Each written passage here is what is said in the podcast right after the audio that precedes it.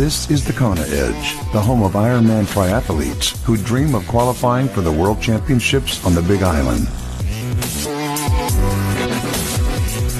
Welcome back to this edition of the Kona Edge. It's uh, time to chat some cycling today. I'm Brad Brown, and we uh, have a returning guest on, Subramani Venkatesh. Uh, Subu, welcome. Thanks for, for joining us today. It's great to have you back on. Thank you very much, Brad. I'm glad I could make it again.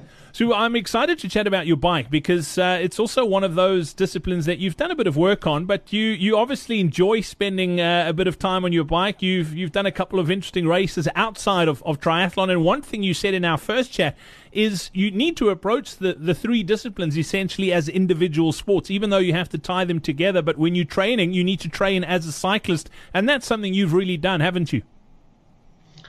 Um, I did quite a bit of that kind of training during my uh, career of uh, Ironman. Uh, for the last two years, I've been training literally with a cycling coach. I'm not training with anybody else. Uh, and I have a different coach for swimming uh, also. Let's talk about your, your bike and, and what you've done over the years that you think has, has given you big gains. Can you pin it down to one or two things that that have really helped you improve your performance on, on, on the bicycle? Uh, the first thing I did was uh, I I would say I would give you give a credit to the coach, and the next thing that I did was I invested uh, on my uh, uh, gas like power meter. That was the best thing that I ever did. These are the two things that I made a best uh, investment so far in my cycling uh, career. Uh, and also hiring only a cycling coach uh, totally changed my training perspective in uh, cycling rather uh, putting a lot of effort on some sweet spot training. I was also doing a lot of effort in um, like uh, i would say aerobic and anaerobic uh, efforts that kind of boosted my cycling performances. What do you what do you love doing on the bike what do I love doing on the bike? I like uh, good uh, short threshold intervals at times.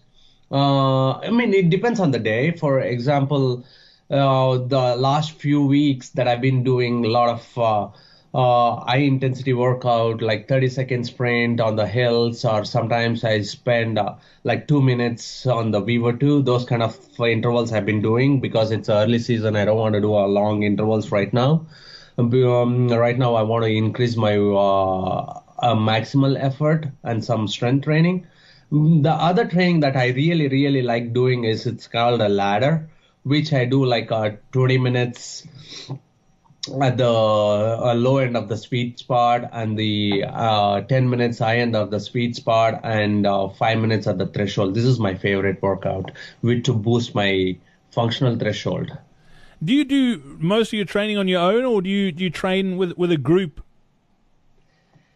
Since I have a lot of training uh, doing intervals, I it's not gonna be uh, nice to uh, encourage somebody to join me uh, until unless they are really uh, a strong athlete, they enjoy doing intervals, and they can join me all the time the lot of workouts are individual like some of the workouts if i want to do uh, slow i mean not slow rather uh, endurance workout two hours with the group then i'll i'll go with the group training for that Subu, you've also done an incredible race, uh, the, the race across America. Tell us a little bit about that experience. 3,000 miles coast to coast. Uh, the team that you rode did it in five days, 23 hours, nine minutes. That's phenomenal that was the um, uh, no, one of the best race that I ever did in my uh, athletic career.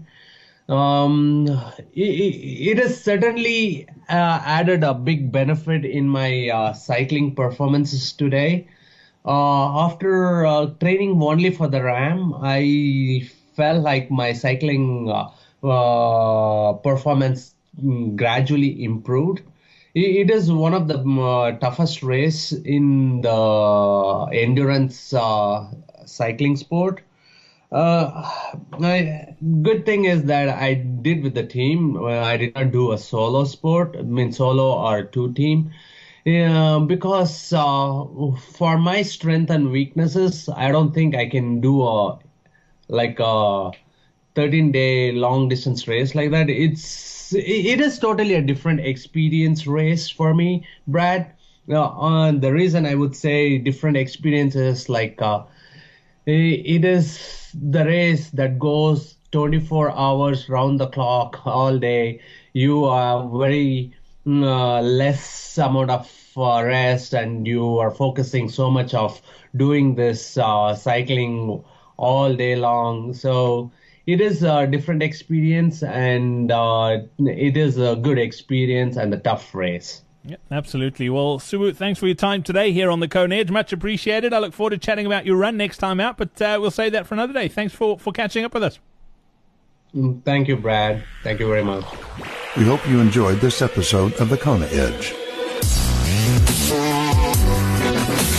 Get better on the bike. Register for our next free live online bike seminar. Get to thekonaedge.com slash bike seminar now.